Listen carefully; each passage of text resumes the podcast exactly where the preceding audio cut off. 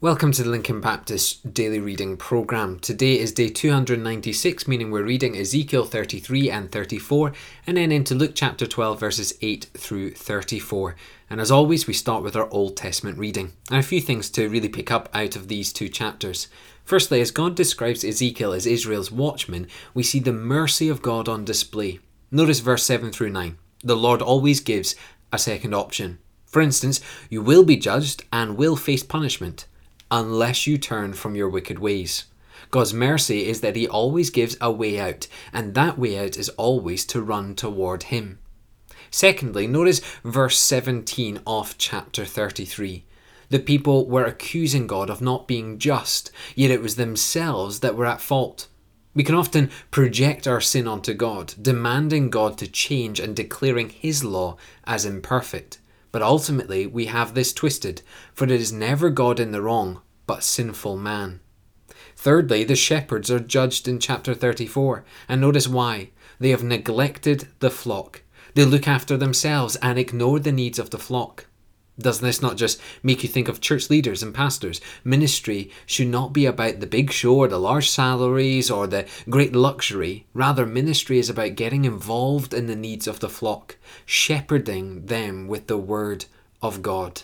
Now, you might be blessed uh, to be in church leadership of some form listening in. Uh, are you shepherding the flock of God with the word of God? Or are you in it for yourselves? Let's head into the New Testament reading in Luke chapter 12. A wonderful passage we have today. Three specific areas of wisdom to help the believer in Christ live life to the full. Verses 8, 11, and 12 remind us that although we may face persecution, although the world and potentially other believers will seek to attack us, standing for Jesus is honour before God. Jesus will ensure your heavenly reward. He will, through the Spirit, teach you how to defend Jesus and He will strengthen you to do so. Uh, recently, I've had this very conversation with someone. We're to stand for biblical truth and be unwavering in our loyalty to it. At times we feel weak, at times the attacks hurt us, but Jesus always strengthens the loyal believer in Christ. So be encouraged today. The man or woman of God will be rewarded.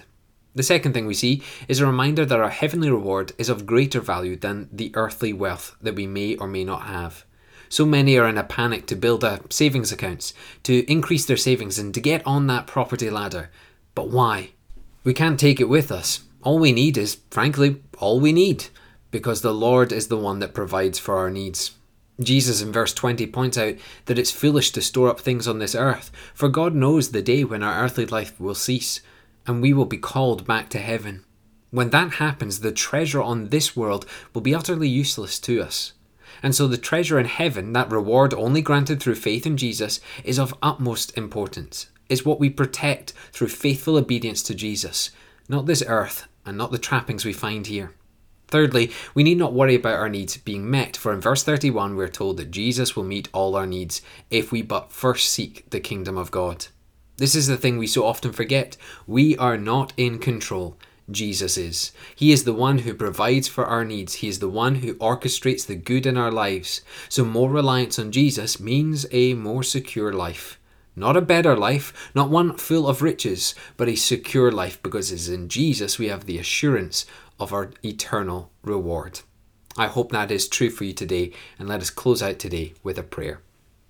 Father, we pray that we would be assured of our faith, knowing that you are in control, knowing that if we are faithful and obedient to the cross of Jesus Christ, then everything else will be sorted through him. Father, we pray that if we are leaders, we would shepherd the flock of God with the word of God. And Father, if we're not leaders, we pray that we would continue to look out for others in the family of God as we seek to live out what it means to be Christ filled. And so we pray this in your name.